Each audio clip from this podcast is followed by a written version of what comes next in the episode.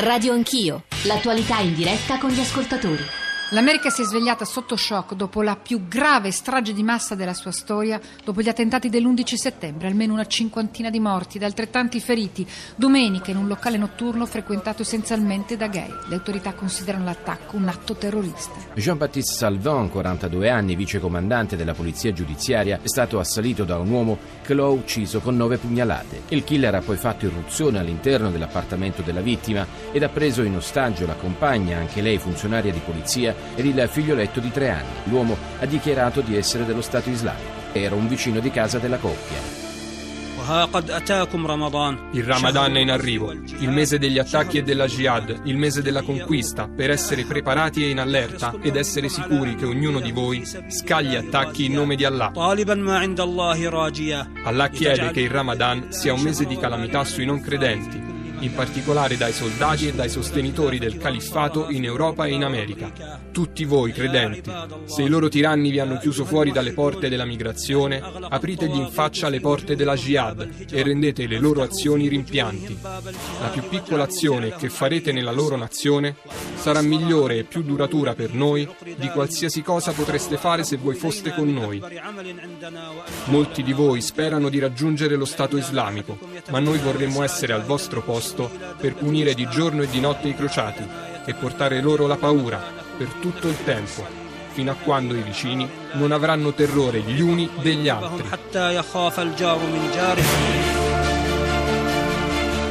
E quello che avete appena ascoltato, la coda delle parole, è un discorso tristemente celebre di Al-Adnani. Spiegheremo chi è lui, che cosa significano quelle parole. Abbiamo pensato di farlo. Buongiorno anzitutto, buongiorno e bentornati all'ascolto di Radio Anch'io. Sono le 8.42, Giorgio Zanchini al microfono. Accanto a me c'è Daniele Raineri, collegato con noi Matteo Bressan. Sono due esperti, conoscono molto bene il tema di cui vorremmo occuparci stamani. Dopo Orlando, dopo Magnanville, eh, avrete notato che sentendo, ascoltando le nostre rassegne stampa c'erano alcuni titoli che campeggiavano stamane, la strategia della tensione, il, l'arma finale del califfato, che cosa sta succedendo? Probabilmente, ma insomma le mie sono analisi del tutto dilettantesche, ma per fortuna ci sono persone molto più esperte che abbiamo pensato di invitare, anche confrontarsi con voi ascoltatori.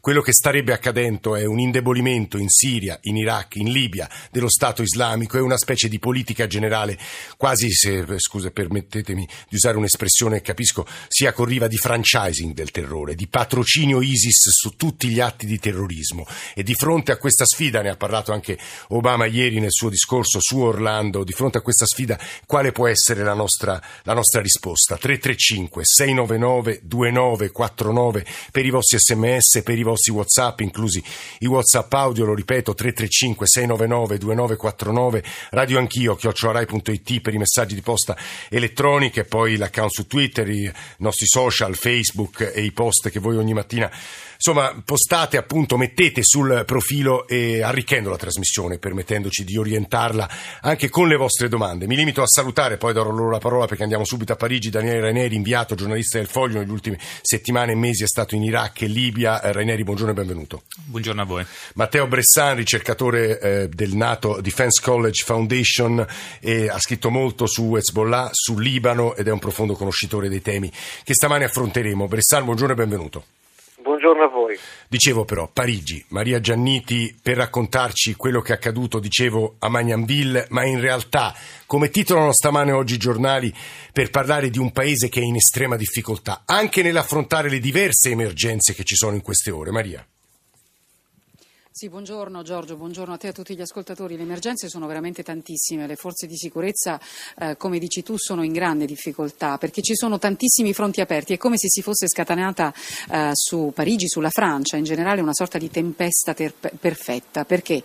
Eh, perché non c'è soltanto il fronte all'arme terrorismo, abbiamo visto quello che è successo due giorni fa a Magnonville, eh, ma c'è l'allarme eh, per questi europei per quanto riguarda i movimenti movimenti violenti, gli hooligans in particolare, e poi ieri Parigi, il cuore di Parigi, eh, a ferro e fuoco per uh, l'intervento dei casseur, coloro che distruggono, che si infiltrano nelle manifestazioni ehm, ormai da due mesi, manifestazioni che stanno andando avanti da settimane ehm, per protestare contro la nuova legge sul lavoro. E ieri è stata veramente una giornata terribile, un pomeriggio incredibile dove le forze di sicurezza hanno dovuto eh, combattere per ore interminabili contro i tanti manifestanti, gruppi di manifestanti o meglio eh, che volevano veramente rovinare eh, la grande mobilitazione sindacale che era stata chiamata un po' eh, dai principali sindacati confederali francesi per cercare di ehm, marciare compatti eh, contro la legge sul lavoro. Ecco, tutti questi fronti così difficili che stanno mettendo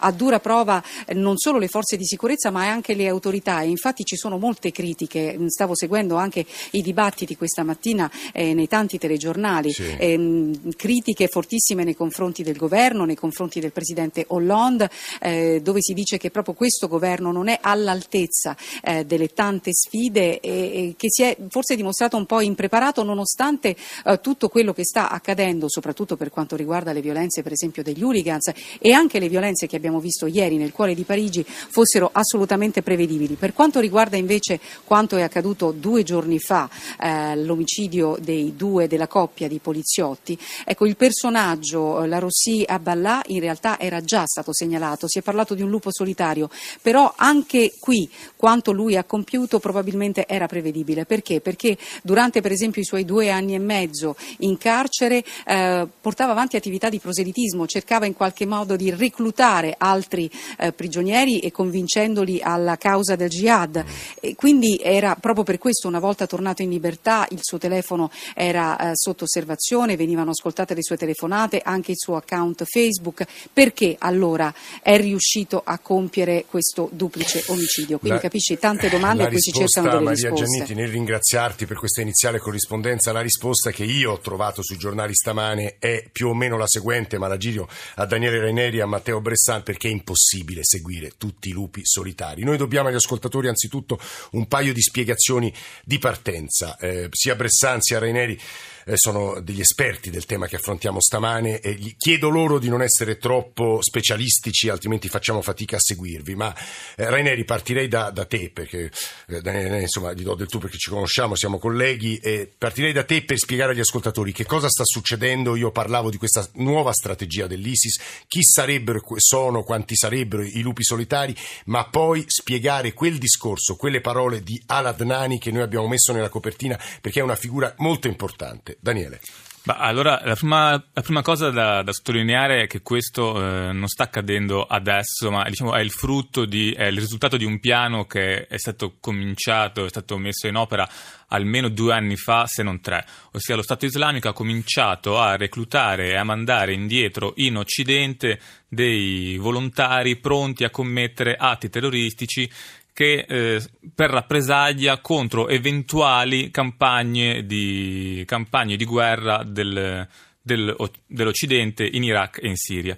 Io ricordo che un ufficiale americano una volta in Iraq mi disse: Guarda, le autobombe, i camion bomba sono come i loro aerei, i loro bombardamenti. Ecco, sta succedendo esattamente questo. Loro non hanno un esercito regolare, loro non hanno un'aviazione, loro replicano ai nostri bombardamenti con i loro bombardamenti e per fare questo fino dal 2013 hanno allestito un, hanno allestito una rete di volontari in Occidente pronta a eseguire gli ordini.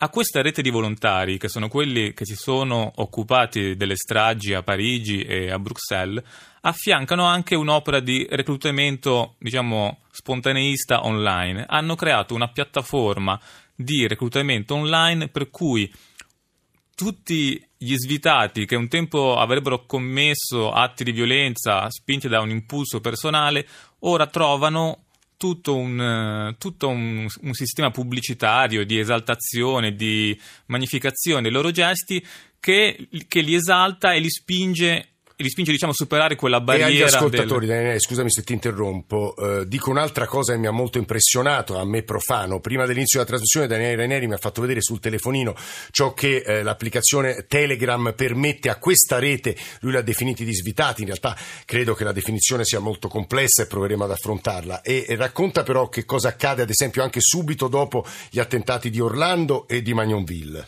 Beh, succede che, per esempio, Omar Matin, che è l'uomo che ha commesso la strage di Orlando, viene esaltato e viene trasformato in una figura epica, in una figura leggendaria. Si è subito creato un canale Telegram a suo nome, Omar Matin. I... Spieghiamo agli ascoltatori cos'è Telegram. Eh, te- bisogno- Telegram, Telegram è un sistema di comunicazione molto simile a WhatsApp eh, su- sui, sui telefonini, però su Telegram si possono creare anche canali specifici dedicati a argomenti particolari e lo Stato islamico si sta avvantaggiando di questa caratteristica per creare ogni giorno decine di canali nuovi. Telegram ovviamente ha una politica stretta contro il terrorismo, cerca di eliminarne quanti più possibile, però proliferano come la gramigna, ecco.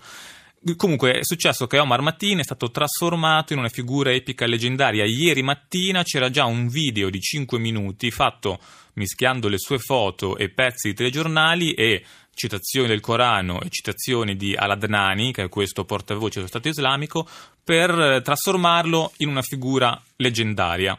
Che, Alad che non Nani, è. perché? Perché ora questo è un punto interessante, l'ultima cosa e poi vado da Matteo Bressan. Gli ascoltatori stanno biasimando la nostra scelta di far ascoltare le parole di Alad Nani nei messaggi che ci stanno mandando, gli state facendo da eh, cassa di risonanza, così li aiutate nella loro propaganda. Alad Nani è una figura centrale dello Stato islamico, il portavoce è stato definito da Daniele Raineri. In quel discorso, in sostanza, lui non solo inneggiava e proclamava e cercava di fare proselitismo con tutte le teste calde, diciamo, dell'Occidente, ma diceva anche chiunque può uccidere senza il permesso dell'ISIS. Perché è molto importante quel discorso, Raineri?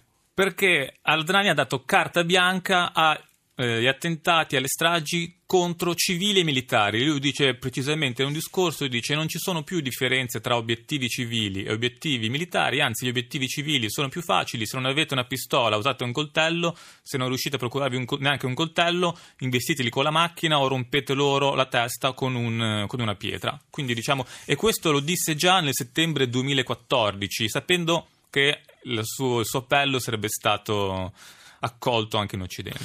A questo punto, dopo queste eh, primissime spiegazioni di quello che sta accadendo, ma anche, devo dire, le parole di Daniele Raineri rendono molto difficile la risposta eh, di noi occidentali, eh, Matteo Bressan dovrebbe rispondere a due questioni. Lui è un ricercatore del NATO Defense College Foundation, due, due- due risposte. La prima è, ecco, di fronte a questo quadro, francamente, eh, mi sembra molto difficile trovare non solo una strategia efficace, ma insomma anche degli strumenti per frenare la violenza. Il secondo punto riguarda quello che ci stanno scrivendo gli ascoltatori. Fate da cassa di risonanza, così aiutate la propaganda. Bressan. Ma innanzitutto mh, voglio fare una riflessione e ricollegarmi a quanto già introdotto dal, dal Da dal Ranieri, con il quale spesso ci siamo anche confrontati. Il- la riflessione è questa, eh, il- l'appello di Al-Adnani è sicuramente significativo perché sostanzialmente attiva quel mondo dei lupi solitari in concomitanza con il Ramadan, ma in, in pratica va a riprendere quello che eh, fu il tema principale di al-Baghdadi quando nel giugno del 2014 proclamò, si autoproclamò il califfato. Sostanzialmente chi può, chi può partire venga qui nel Sirac, eh, spieghiamo agli ascoltatori che cos'è il Sirac. Il Sirac è sostanzialmente lo Stato creato artificialmente eh, dallo Stato islamico nel momento in cui è crollata la barriera tra Siria e Iraq e che ha stravolto la mappa Sì. di quei due paesi tracciata a Sexpico. Eh, chi può deve venire a combattere perché noi abbiamo già realizzato lo Stato islamico, cosa che Al-Qaeda non era stato in grado di fare, e quindi c'era già un terreno, un'area dove anche poter dare lavoro a tante Certo. persone, perché c'erano appelli anche che eh, lo Stato islamico faceva per reclutare medici, ingegneri, professionisti, non ce lo dimentichiamo mai questo, ma parallelamente già diceva nel 2014 chi non si può muovere può compiere eh, attacchi contro obiettivi e bersagli nei propri paesi d'origine. Tra l'altro, un questo discorso eh, è rafforzato per gli americani, perché dagli Stati Uniti difficilmente si può partire per andare in Siria o in Iraq a combattere. Però, però, è vero che è difficile, però qui c'è un dato inquietante e che è ufficiale da parte dei, degli Stati Uniti di 250 cittadini americani che sarebbero partiti mm. E soprattutto un numero altissimo confermato da uno studio che si chiama ISIS in America, realizzato da George Washington sì. University, che ha parlato di ben 65 persone arrestate soltanto nel 2014, numeri che non si vedevano neanche dai tempi dell'11 11 settembre e che confermano che anche negli Stati Uniti c'era una fortissima e c'è una fortissima presenza di simpatizzanti, almeno 300 attivi sui social media e una miriade di account Twitter che sistematicamente venivano chiusi e riaperti. E quindi c'era un terreno, un profilo giovani in fascia di 26 anni, all'86% di loro maschi, attivi in, in più stati e anche molti di loro per nulla affatto eh, diciamo, in difficoltà, in situazioni economiche complesse e disagiate, tutt'altro. Quindi, ma questo, questo ci serve a spiegare che cosa? Che il fenomeno dei foreign fighters è stato un fenomeno che è andato oltre la lontananza dal teatro certo. di battaglia del Sinai. Questo è il punto Perché... chiave. Guardi Bersani, io la interrompo, poi ovviamente ripartiremo nella seconda parte da questa considerazione. Noi stiamo per ora limitandoci alla diagnosi, all'analisi, poi cercheremo di capire le possibili risposte. Un minuto secco prima di dare la linea al giornale radio. Daniele Raineri, eh, perché gli ascoltatori domandano due cose. Primo, se questi terroristi usano strumenti di trasmissione per i loro proclami tracciabili, possibili che non si possa controllarli e bloccarli. Altro messaggio, mi permetto di aggiungere che in rete questi estremisti trovano appartenenza, che per soggetti esclusi non è poco, è vero Raineri? Ah no, è certo, perché danno un senso al fatto di sangue, danno un senso a quella che potrebbe essere dimenticata come la pazzia isolata di un mentecatto, invece la rendono un gesto epico leggendario che va in una tradizione islamica dire, che affonda le sue radici nei, nei secoli dei secoli e, e, diventi un mujahid, un, un, un guerriero della guerra santa, quindi con tutt'altra levatura anche se effettivamente hai sparato eh, contro dei civili disarmati in un gay, in un gay bar. Quindi diciamo che ammantano... Tra l'altro, veramente pochi secondi mi faceva vedere poco fa Daniele Raineri su Telegram chi incitava eh, a commettere atti di violenza durante il Toronto Gay Pride. Quindi c'è questa politica continua. Certo, certo, minacciano, minacciano, i prossimi Gay Pride nei prossimi mesi, hanno, li prendono come degli appuntamenti di morte, ecco, di, per fare stragi. E difendersi da questa rete diventa veramente difficile e non bisogna, bisogna insomma, nervi saldi, bisogna capire quali sono gli strumenti possibili. 335 699 2949, dicevo diagnosi, adesso proveremo ad analizzare dare risposte. A tra poco.